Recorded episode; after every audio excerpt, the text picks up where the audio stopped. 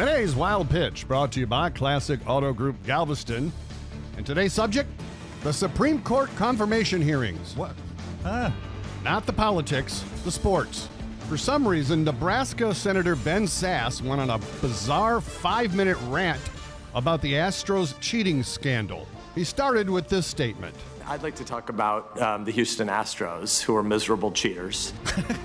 He went on to imply that the Astros were facing elimination and desperate, so they might be inclined to cheat again. What this has to do with the Supreme Court, I have no idea. Plus, he's from Nebraska. What does he know about baseball? They don't even have a team.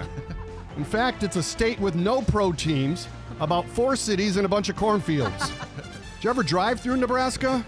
It's about as exciting as watching the Supreme Court hearings. That's today's Wild Pitch.